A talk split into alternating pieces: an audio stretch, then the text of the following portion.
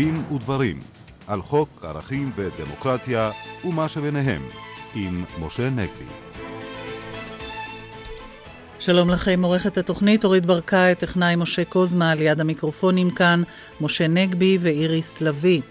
אנחנו שמחים לארח בתוכניתנו את מבקר המדינה, השופט מיכה לינדנשטראוס, לשיחה על חלקו המכריע לצד רשויות החוק במאבק בשחיתות השלטונית והפלילית, על הדרך הראויה לחקור את ההאשמות שבדוח גולדסטון, ועל ספרו על הספק הסביר במשפט הפלילי, שרואה אור כעת במהדורה שנייה ומעודכנת.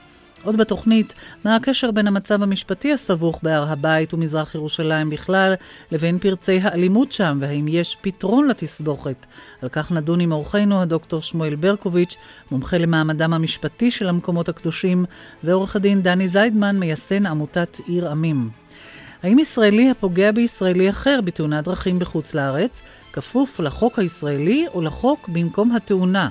באולפנינו עורך דין עמיקם חרל"פ, ששכנע את בית המשפט העליון לקיים דיון נוסף בהרכב שבעה שופטים בשאלה העקרונית הזאת.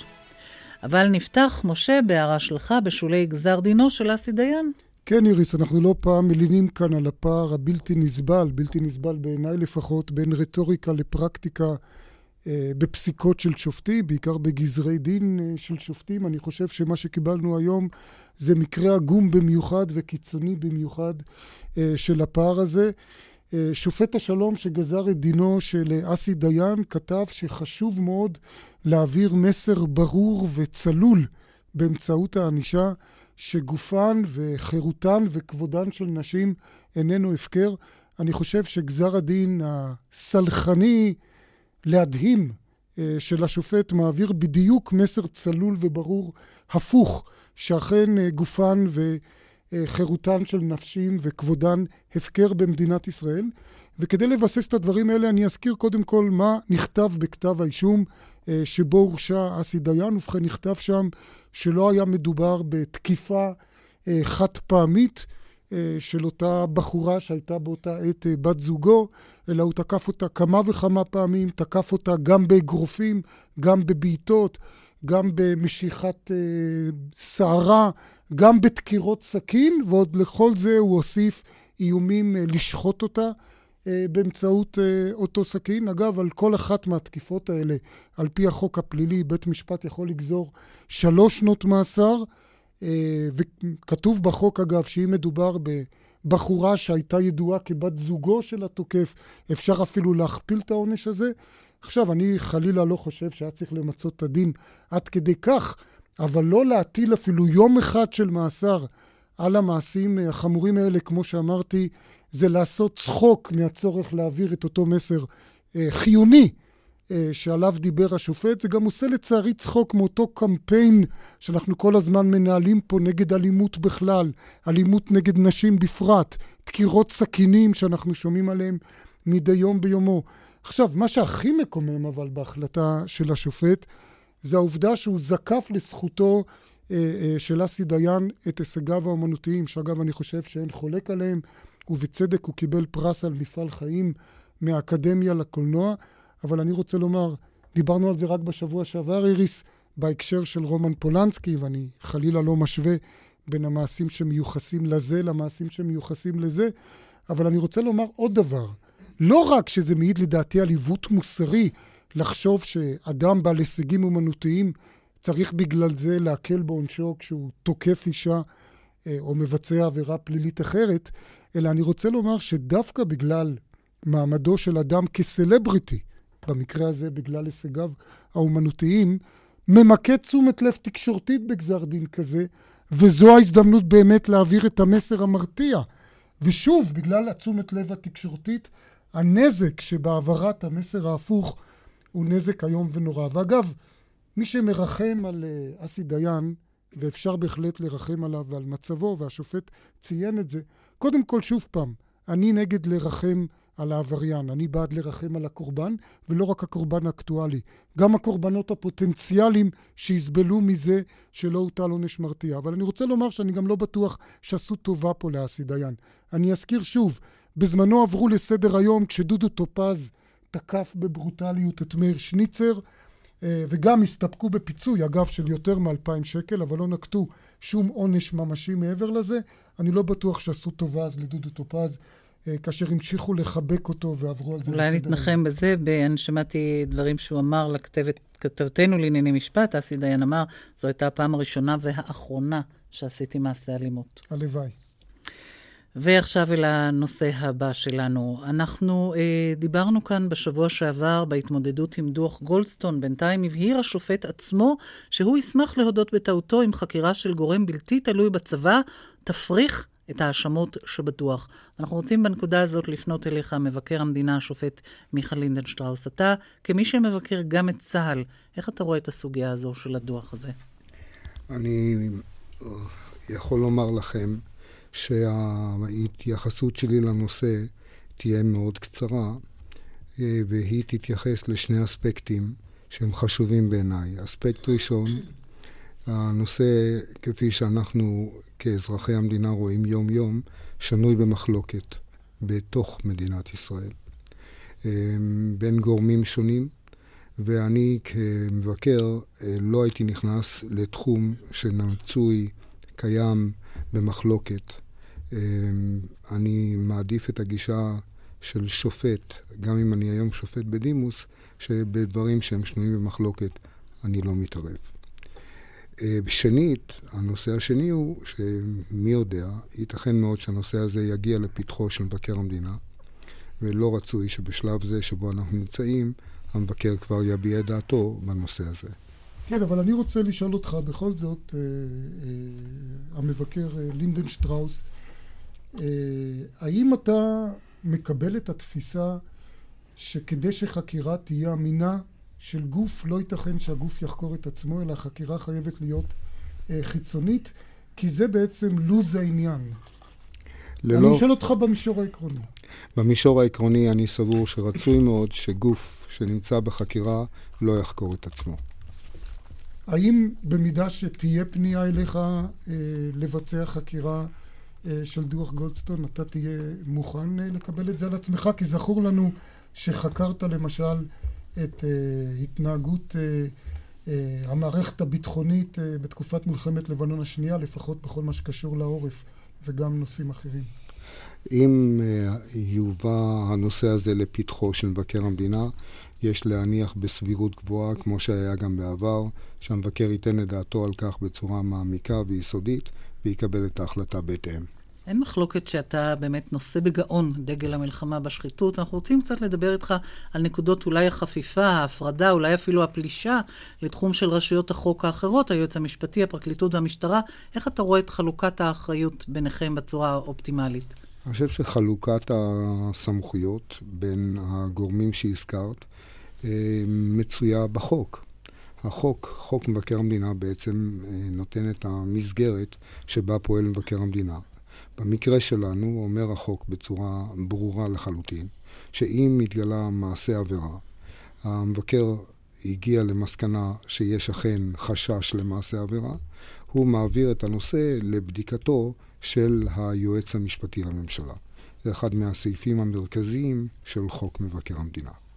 והאם אתה סבור שהיועץ המשפטי לממשלה צריך לנקוט את אותם אמות מידה של בדיקת החומר שאתה נוקט, או שיש יש כאלה שמבחינים ואומרים, אתה צריך להתייחס, מבקר המדינה צריך להתייחס למה שקרוי שחיתות ציבורית, ואילו היועץ צריך להתמקד בשחיתות הפלילית. אתה אגב בכלל מקבל את ההבחנה הזאת?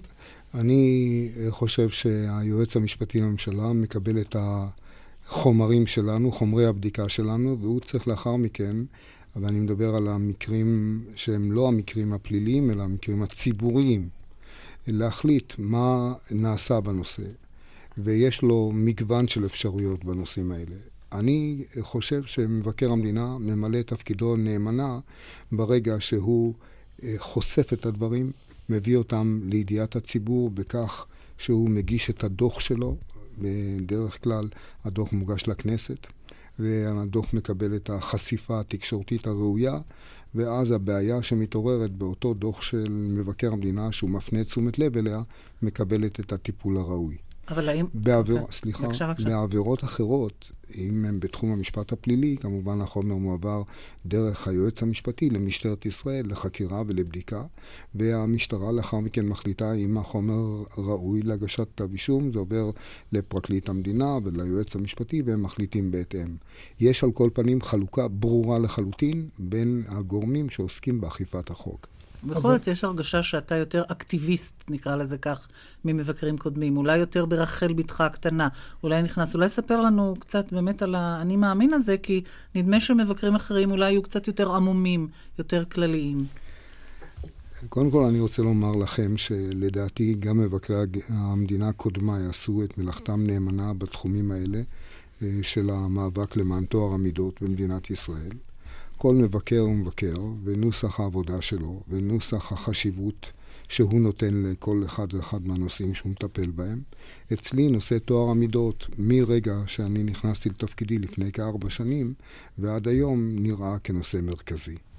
אחד התחומים שבהם בולט אולי העמימות בין שחיתות ציבורית לשחיתות פלילית יותר מכל, זה הנושא של המינויים הפוליטיים. שעוד מימי המבקרת מרים בן פורת אה, קיבל פרופיל גבוה בדוחות מבקר המדינה וגם כמובן אצלך, ואנחנו יודעים שהיועץ המשפטי לממשלה הנוכחי אה, בעצם היה הראשון שהעמיד לדין איש ציבור בכיר, שר המשפט עודנו אה, נמשך על מינויים פוליטיים. מצד שני, אנחנו גם שמענו שהוא שוקל להעמיד לדין גם את אהוד אולמרט בנושא של מינויים פוליטיים. מתי לדעתך באמת מינוי פוליטי אה, חורג מכלל אה, מנהל לא תקין, שחיתות ציבורית מה שנקרא, ומצדיק אה, אישום פלילי? איפה עובר הקו האדום? תראה, המינוי הפוליטי, הסכנה שבו הוא, או הסכנה היא בכך שהוא שובר את עקרון השוויון.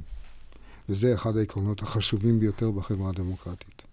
כשאדם יודע מראש שאין לו סיכוי להתמודד על תפקיד ציבורי כלשהו, משום שהתפקיד הזה נתפר לעסקן פוליטי זה או אחר, מרשימה זו או אחרת, ממפלגה זו או אחרת, עקרון השוויון שנפגע פוגע בתדמית הציבורית של הגוף שאליו נבחר אותו אדם למלא תפקיד. הציבור מאבד את האמון שלו באותם מינויים שהם מינויים פוליטיים. לכן בצדק רואה מי שרואה את נושא המינויים הפוליטיים כאחד הנושאים המרכזיים של המאבק לחברה טהורה יותר. אתה אה, אה, מברך על המגמה הזאת להעמיד לדין פלילי ולא להסתפק ב, בהוקעה או בפסילה בבג"ץ של מינוי פוליטי? אני תומך בגישה שאומרת שגם מינויים פוליטיים, כאשר המינויים הללו פוגעים בעקרון השוויון, כפי שהסברתי קודם, ראויים להגיע למשפט פלילי. הייתה איזושהי תחושה, ונדמה לי שבריאיון שנתת לעמיתנו אה, גידי וייץ אה, לפני כמה שבועות, נתת לזה ביטוי, שהיה איזושהי, איזשהו מתח בינך לבין היועץ המשפטי לממשלה אה, אה, בכל הטיפול שלו בחלק מהפרשות שחשפת ב, ב, לגבי ראש הממשלה לשעבר אהוד אולמרט. שאתה חשבת שהטיפול שלו, דיברה קודם איריס על אקטיביזם, לא היה מספיק נמרץ, שאולי הוא אפילו חשף אותך לאש הביקורת של ראש הממשלה בכך שהוא גרר רגליים, ונדמה לי אפילו שגם לא היית שלם עם המסקנה שלו אה, שלא להעמיד לדין בפרשת בנק לאומי. אולי תוכל אה, להרחיב פה בעניין. לגבי פרשת בנק לאומי, אני כבר רוצה אה, להבהיר שהנושא הזה נמצא כרגע על שולחן בית המשפט העליון. שהוגש, בעניין זה הוגשה עתירה. בית המשפט העליון יצטרך לשקול את העניין בכובד ראש. אני על כל פנים לא הייתי תמים דעים עם היועץ המשפטי לממשלה או עם פרקליט המדינה בנושא של סגירת תיק בלל. זה אכן, אלה העובדות. חשבת שהיה מקום להעמיד לדין? לדעתי היה מקום להעמיד לדין, אבל כמובן החליט מי שהחליט, ועכשיו זה נמצא במבחן הבג"ץ. הנושא השני שרציתי לומר לגבי הביקורת שהייתה לי. הביקורת שהייתה לי לגבי היועץ המשפטי או משרדו איננה הביקורת לגבי דרכי תפקודו, אני חושב שהיועץ עושה עבודה מצוינת אה, כיועץ משפטי לממשלה. אני קבלתי על הקצב, קצב העבודה. בעיניי הדברים יכלו להסתדר או להסתיים הרבה יותר מוקדם מאשר הסתיימו בפועל, וחבל, הלך לאיבוד זמן יקר במאבק למען טוהר המידות. זו הייתה הביקורת שלי. קצב העבודה לא היה נראה לי אה, כקצב מתאים למלחמה בשחיתות. אחד הדברים שאולי חושפים ומביאים גם לחשיפת שחיתות זה אותם חושפי שחיתויות, שאנחנו אלה ששורקים במשרוקית. האם אתה רואה שנעשה מספיק כדי להגן עליהם? אנשים הרי מאבדים את עבודתם, אה, עוברים גיהנום לפעמים. אנחנו מכירים את המקרים. להערכתי לא נעשה מספיק בתחום הזה, ראוי שיעשה בו יותר. קודם כל, חושפי שחיתות, שבאמת חושפי שחיתות, אה, ולא מתהדרים בתואר של חושפי שחיתות, הם אנשים שראויים להגנה. וראויים להגנה לא רק של המבקר, ראויים להגנה של הציבור. כל אחד מחושפי השחיתות מוציא לעיתים סכומי עתק כדי להגן על עצמו. אה, צריך לשלם מכיסו עבור עורכי דין, שהם לא תמיד הזולים ביותר, אה, והדברים האלה צריכים לקבל מענה על ידי המדינה. זאת אומרת, במילים אחרות, אני... כלומר שהמדינה תגן עליהם. שהמדינה תגן עליהם, על חושפי השחיתות. נדמה לי גם ש... שנית, כן. אם תרשה לי עוד כן. לסיים את המשפט, ברשותך, הנושא השני הוא ההוקרה הציבורית לחושפי השחיתות. כאן אנחנו בבעיה, משום שהחוק בעצם מסמיך את נשיא המדינה להעניק תעודות הוקרה, ויש לזה אפקט ציבורי. להעניק תעודות הוקרה לאותם אנשים שחשפו שחיתות. ברגע שהדברים הללו לא נעשים, שבפועל לא מתקיים הענקת תעודת ההוקרה, גם אם מדובר בתעודה בלבד. אבל שנית, הערך הציבורי בנושא הזה הוא משמעותי ביותר. אם זה לא נעשה, נפגמת או נפגעת ההגנה וההזדהות שמקבל חושף השחיתות. אולי נזכיר בהקשר הזה שהיה אפילו פעם אה, נשיא מדינה שכשהוא התבקש לחלק את אותן תעודות הוקרה הוא אמר אני לא אחלק אה, תעודות לשטינקרים ואני חושב שזה מבטא את הקושי שעליו אתה מדבר אדוני המבקר. נדמה לי שאתה גם שואף כעת לתקן את החוק כדי שהאפשרות שלך להגן על חושפי שחיתויות תהיה טובה יותר, מבחינה זו שגם תוכל להגן עליהם גם כאשר הם נמצאים בגופים אה, שהיום אה, אינם נתונים תחת ביקורת ישירה שלך. אנחנו זוכרים את הפרשה של מעיין אגם. מעיין אגם. כן. אכן כן. אנחנו מנסים להרחיב את העירייה. נקווה שנקבל את הסיוע של הכנסת בחקיקה בנושא הזה, ונוכל להגיע גם לגורמים אחרים שאינם גופים מבוקרים במדינת ישראל. אני רוצה עכשיו לפנות uh, לספר החשוב שזיכית אותנו בו, uh, על הספק הסביר, סוגיות נבחרות. Uh, נזכיר, זוהי מהדורה שנייה, היה לנו גם את הכבוד לראיין אותך כשיצאה uh, המהדורה הראשונה uh, בשעתה.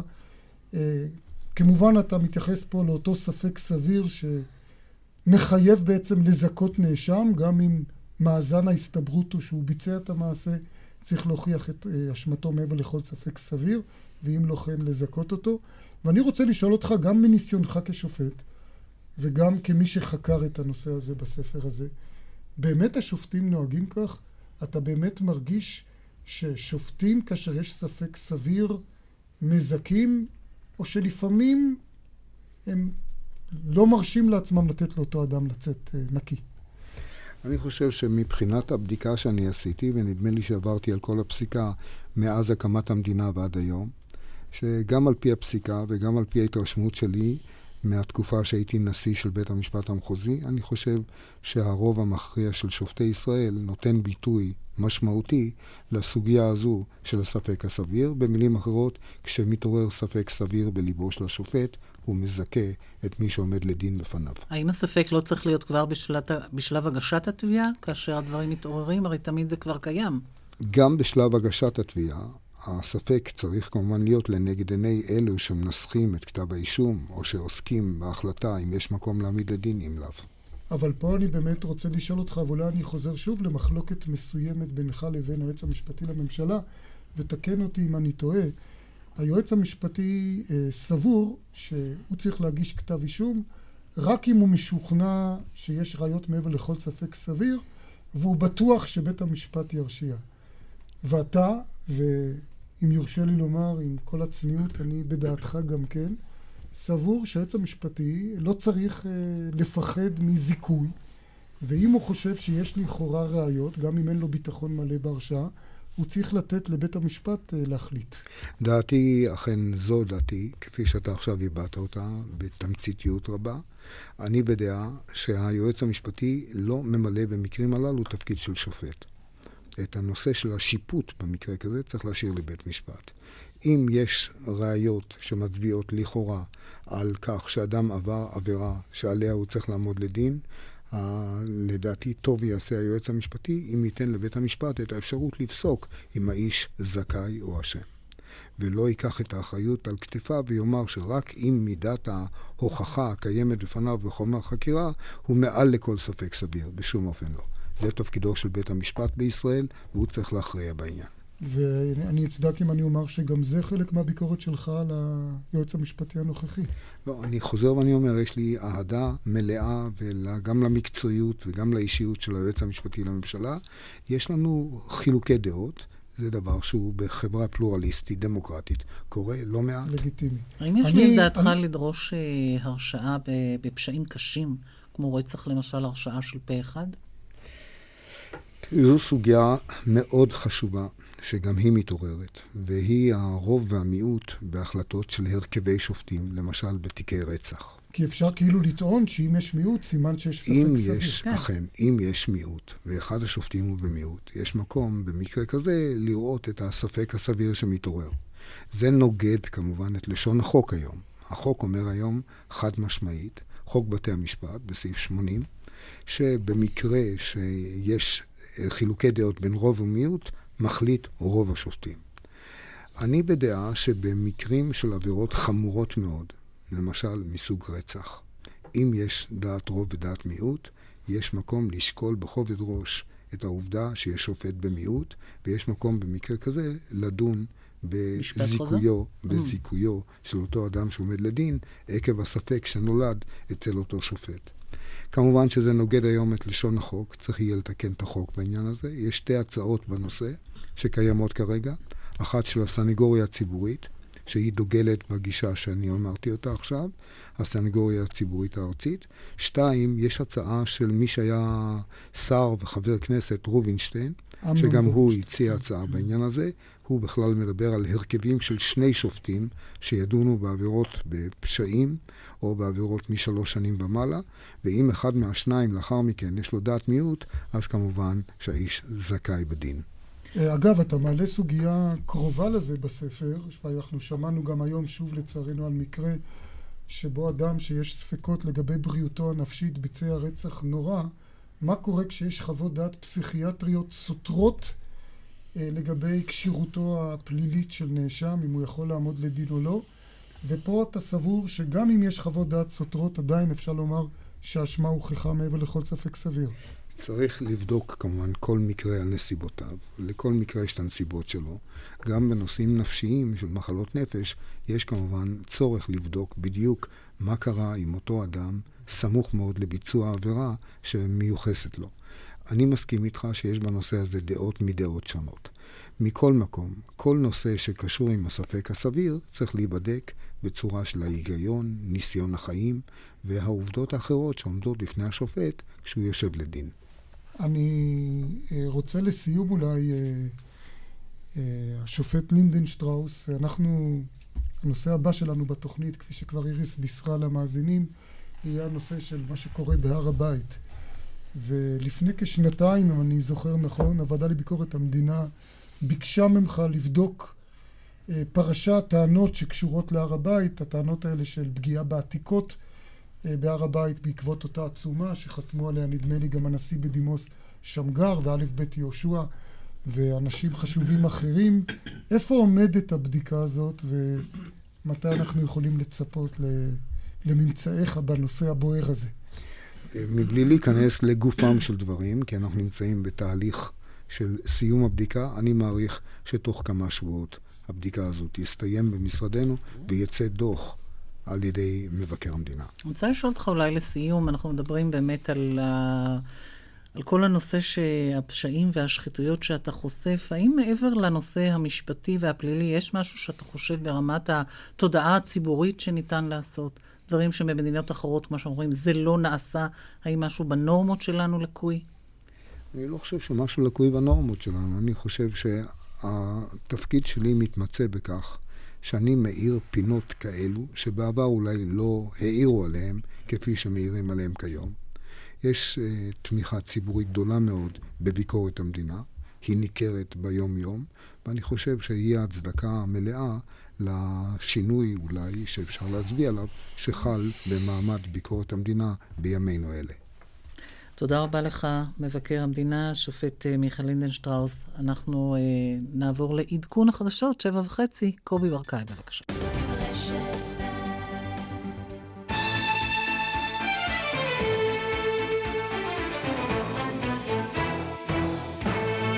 אנחנו כאן בדין ודברים, ועכשיו לאלימות שידענו בשבוע החולף בהר הבית. אנחנו רוצים לשוחח עכשיו על הנושא הזה עם שניים. ראשית, אה, נפנה אליך, עורך דין דני זיידמן, מייסד עמותת עיר עמים, ואתה קושר בעצם את האלימות למה שאתה מכנה האנומליה המשפטית. בואו נשמע אה, ממך למה אתה מתכוון. יש היום כ-270 אלף פלסטינים שמתגוררים במזרח ירושלים.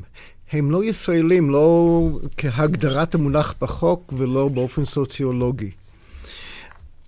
תושבי מזרח ירושלים אינם אזרחי המדינה, לרוב, יש חריגים פה ושם. אין להם זכות בחירה לכנסת. יש אמנם זכות בחירה לבחירות המוניציפליות, אבל מתוך 128 אלף בעלי זכות בחירה השתתפו 2,200 תושבים בלבד, בעלי זכות בחירה בלבד. Uh, לנקודה הזאת יש השלכות לאורך חזית מאוד מאוד רחבה.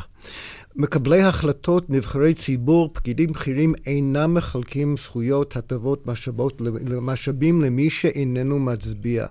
ועל כן, אחרי 20 שנות פעילות ברחובות מזרח ירושלים, אני מגיע למסקנה חד משמעית. הישראלים והפלסטינים בעיר הזאת אינם שואפים לחלק uh, קהילה פוליטית או קהילה תרבותית. כתוצאה... הם שואפים לחלק, הם לא שואפים לחלוק. לח... לא, לא, לחלוק, בוודאי. עכשיו, uh, לדוגמה, immer.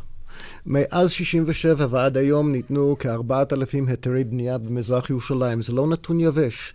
רוב התושבים במזרח ירושלים הולכים uh, לישון בלילה ולא יודעים אם יבואו הטרקטורים למחרת בבוקר כדי להרוס את הבית. יש מחסור של 1,500 uh, אה, כיתות לימוד. המתנה הכי טובה, הכי גדולה שמדינת ישראל יכולה להעניק לתנועת החמאס זה uh, אוכלוסייה פלסטינית uh, uh, נבערת מדעת. Uh, uh, uh, המצב סביב העיר העתיקה הוא uh, נפיץ במיוחד. אתה מ... אומר שלא חולקים, לא מחלקים זכויות או לא נותנים זכויות לתושבי מזרח ירושלים, ואני כל הזמן שומע כמה הם מאושרים מזה שיש להם ביטוח לאומי ו... ו... אה, שזו בעצם הסיבה שהם אה, כל כך חשוב להם להישאר במזרח ירושלים. לפני מספר שנים, המכון שדוקטור ברקוביץ' קשור אליו, מכון ירושלים לחקר ישראל, עשה מחקר. כמה מתקציבי העירייה והממשלה מגיעים לתושבי מזרח ירושלים, שהם 35% מהאוכלוסייה, זה נע בין 5% ל-10%, 12%. ואפשר לצעוק כגזענות, זאת אפליה קשה, אבל זאת לא גזענות. פוליטיקאים לא מחלקים תקציבים למי שאיננו הוא מצביע. ולכן... אגב, לדעתך זה לא טעות של תושבי מזרח ירושלים, שהם לפחות לא מממשים את זכותם להצביע לעירייה, הרי הם בחרו שלא לממש. זאת החלטה מאוד קשה ואני מכבד אותה. הם בעצם חוששים שההצבעה או ההשתתפות במערכת הפוליטית העירונית uh, תחשב כהכרה בלגיטימיות של, בשלטון הישראלי והם לא מכירים בכך. אבל זה מצדיק אלימות, עורך דין זיידמן? לא, בוודאי שלא. אבל זה מסביר את המגמות. הקולקטיב הפלסטיני תופס את עצמו כקהילה בסיכון. ויש uh, בסיס לחששות האלו. הטענה כאילו המסגדים בהר הבית, אל-אקצא, נתונים בסכנה הוא שקר גס שמנוצל לרעה על ידי גורמי קיצון. אבל האסלאם והקהילה הפלסטינית במזרח ירושלים הופכים להיות יותר ויותר שוליים, מנושלים מזכויות, וזה דבר שבהחלט מאיץ את המתח שבמזרח העיר. עורך דין שמואל ברקוביץ', אתה טוען באיזשהו מקום ההפך. לא, אני לא תתפלאי, אבל אני לא טוען ההפך, כפי שקורה לעיתים קרובות. אני נחשב לבר פלוגתא של אה, עורך דין דני זיידמן, אבל בנקודה הזאת, בעניין הקיפוח של uh, תושבי מזרח ירושלים, הוא צודק.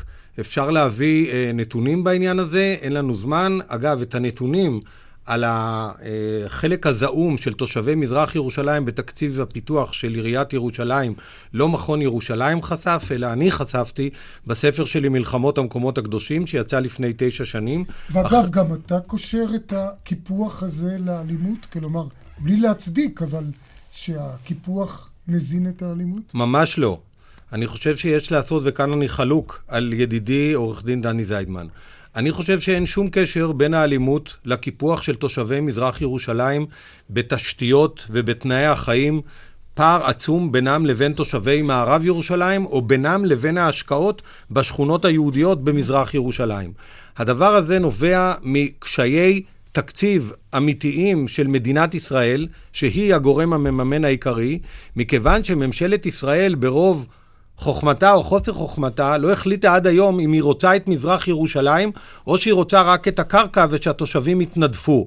ואני מזכיר לכולנו שב-1973 ועדת שרים סודית קיבלה את ההחלטה שנקראת נוסחת המאזן הדמוגרפי, שאומרת במפורש, נרע את תנאי החיים של הערבים, כדי שלא יהיו פה יותר מדי ערבים, וכדי שישמר המאזן הדמוגרפי של רוב יהודי של בערך 72 אחוז או 73 אחוז, לעומת היתר אה, ערבים. וזו החלטה שהיא בעיניך לגיטימית במדינה דמוקרטית? כלפי תושבים של בירתה?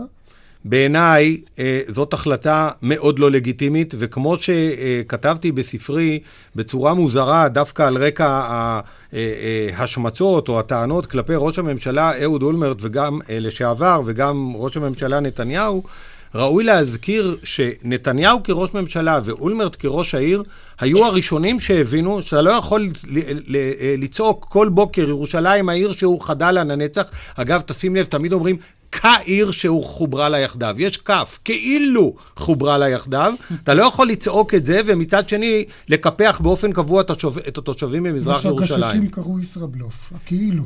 אם הממשלה הייתה מחליטה שמזרח ירושלים אכן היא חלק בלתי נפרד, בוודאי הייתה משקיעה שם יותר כסף, אבל יש כאן בעיה אמיתית. הממשלה שעוד לא החליטה חוששת להשקיע מיליוני, מאות מיליוני דולרים שדרושים במזרח העיר, כי שם הפן מחר אולי זה עובר במסגרת הסכם פשרה טריטוריאלי למדינה הפלסטינית שכמובן רוצה את מזרח ירושלים, בגלל שהר הבית נמצא שם. מה עם נושא החפירות שם? זה גם חלק מההסלמה מאותם... אה, אולי אני אוכל... כן. כאן אני מזדהה עם דוקטור mm. ברקוביץ', שהוא נושא על נס את העניין של החפירות בהר הבית. הנושא של הארכיאולוגיה הוא נושא רגיש מאין כמוהו. והלגיטימיות של הזיקה היהודית או הזיקה הפלסטינית נמדדת uh, בגישה לארכיאולוגיה. אסור שיהיו חפירות ארכיאולוגיות שאינן בפיקוח. אבל היום יש 11 חפירות ארכיאולוגיות באזור הר הבית בסילואן וברוב המוסלמי, כולם בחסות עמותות הימין, ללא רישיונות חפירה. זה דבר שגורם לתחושה של סיכון, של חילול קודש. אם חופרים מתחת לרובע המוסלמי, אם חופרים מתחת לבתים של פלסטינים בסילואן, ואני מוכרח למען ההגינות להגיד, לאחרונה בית המשפט העליון אישר לעמותות הימין להמשיך בחפירות ארכיאולוגית מתחת לבתיהם של תושבים פלסטינים במזרח ירושלים. עמותות ששואפות להפוך את שכונת סילואן לשכונה יהודית, זה לא ארכיאולוגיה, זה פירומניה. דוקטור ברקוביץ'? אה, דני זיידמן אומר, זה לא ארכיאולוגיה, זה פירומניה, ואני אומר שמה שדני זיידמן עושה עכשיו זו דמגוגיה צרופה. ראשית כל, החפירות האלה לא נעשות באזור הר הבית. זאת עובדה שאפילו דני זיידמן יודע בה. סמוך להר הבית. רגע, רגע. במנהרת החשמונאים. רגע, דני, רגע, דני. כשהפלסטינים, אה, כשהפלסטינים, הלוא אנחנו מכירים את הפלסטינים, כשחפרו את מנהרת הכותל, כשפתחו את הפתח הצפוני של מנהרת הכותל המערבי בספטמבר 96, צעק ראאד סאלח וכל חברי הכנסת הערביים אחריו, שחופרים מנהרה כדי להפיל את המסגדים. לא תשמע רגע. ממני מילה חיובית אחת על ראאד סאלח, והמסגדים אינם בסכנה ולא חופרים מתחת להר הבית, אבל חופרים בסמוך, מתחת לרוב המוסלמי, מתחת לשכונה פלסטינית קיימת, ומנג... ו... בעצב הכי רגיש באזור. אנחנו בכל זאת בתוכנית משפטית, ולכן כמו שדיבר קודם דני זיידמן על אה, אנומליה משפטית לגבי המעמד של התושבים במזרח ירושלים, אני רוצה לשאול אותך, אה, דוקטור ברקוביץ', האם בכלל יש שלטון חוק באזור הר הבית? כי יש איזה מין תחושה של אה, אנרכיה וכל דאלים גבר, ובדרך כלל זה מה שקורה באנרכיה. מי שצועק יותר, מאיים יותר באלימות, הרשויות מתכופפות בפניו. לפעמים זה הקיצונים היהודים, לפעמים זה הקיצונים הפלסטינים. אני, אני צודק בתיאור? אני רוצה לומר בצורה פשוטה וברורה שהמצב המשפטי בהר הבית הוא שערורייה מאין כמוה. אני טוען ומבסס את זה אה, אה, בספרי האחרון, מה נורא המקום הזה, שמדינת ישראל נמנעת בכוונה מלאכוף את חוקי, ה, את חוקי מדינת ישראל בהר הבית, למרות שבג"ץ קבע כבר עשרות פעמים של כל חוקי מדינת ישראל חלים בהר הבית. והדוגמאות הן פשוטות. ראשית כל, הוואקף מונע ממדינת ישראל פיקוח כניסה של פקחי רשות העתיקות כדי למלא את תפקידם ולפקח על העבודות המתבצעות בהר הבית לפי חוק העתיקות. אחד. שתיים, לפי סעיף 29ג לחוק העתיקות, שום פעולה בהר הבית לא תיתכן לביצוע בלי אישור של ועדת שרים מיוחדת של הממשלה. אני קובע שעד היום הוועדה הזאת, מ-1967 ועד לפני חודשיים, לא התכנסה אפילו פעם אחת. דבר שלישי, הוואקף הפלסטיני והפרקליטות והממשלה לא מגלים את זה לציבור, לא מאפשרים לא רק לפקחי רשות העתיקות להיכנס להר הבית, אלא אפילו לפקחים של עיריית ירושלים הם לא מאפשרים להיכנס להר הבית ולמלא את תפקידם. הפלסטינים מעולם, על שום עבודה שהם מבצעים בהר הבית, לא מגישים בקשה להיתר בנייה, לא מגישים בקשה לרשות העתיקות, לא מגישים בקשה לוועדת שרים, שום דבר. למרות שהפלסטינים ביצעו עבירות חמורות ביותר בהר הבית, בממשלת נתניהו הקודמת הם הקימו את מסגד אורוות אבות שלמה, המסגד הכי גדול בתולדות ארץ ישראל, אף אחד לא הועמד לדין, לא מהפלסטינים, לא מהתנועה האסלאמית ולא משוטר, מהשוטרים או ממי שאמור לפקח על מה שהולך בהר הבית. בממשלת ברק הפלסטינים הקימו את מסגד אל-אקצא אל-קדים, כביכול אל-אקצא הקדום, למרות שמעולם לא היה שם מסגד במקום הזה, ושוב, אף אחד לא עמד לדין, לא נתבקש היתר בנייה, לא ניתן היתר בנייה ושום דבר. בצורה מוזרה עוד יותר, בנובמבר 2000, כשהפלסטינים חפרו באמצע הר הבית, בור בשטח של 1,600 מטר מרובע, בעומק של 13 מטר, ופתחו את הכניסה הראשית למסגד אורוות שלמה, איש לא עמד לדין, איש לא מנע את זה, ולא נעשה כלום. כלומר, כשאתה מסתכל מה נעשה בהר הבית, יש שם רק חוק אחד, החוק הפלילי. דהיינו, כל עוד הפלסטינים לא דוקרים מישהו או לא הורגים מישהו, לא עושים שום דבר. וכך אנחנו מגיעים למצב האבסורדי היום, שכשהפלסטינים משתוללים בהר הבית, במקום למנוע מהפלסטינים להיכנס להר הבית, מונעים מהיהודים להיכנס להר הבית. ברור. דני זיידמן, אה, אתה מקבל את התיאור הזה? באופן חלקי, החוק הישראלי איננו מיושם באופן דווקני בהר הבית, וטוב שכך. מי שיכיל את חוקי התכנון והבנייה, חוק העתיקות בהר הבית, יצית תבערה שלא ידענו כמוה. צריך לזכור כשמגיעים בעיניים משפטיות לנושא כל כך רגיש, את האמרה התלמודית, לא חרבה ירושלים אלא מפני שדנו בדין תורה. אם יקשיבו לשמלק ברקוביץ' ויישמו את החוק באופן דווקני, אנחנו על ציר של התנגשות דמים עם כל העולם המוסלמי.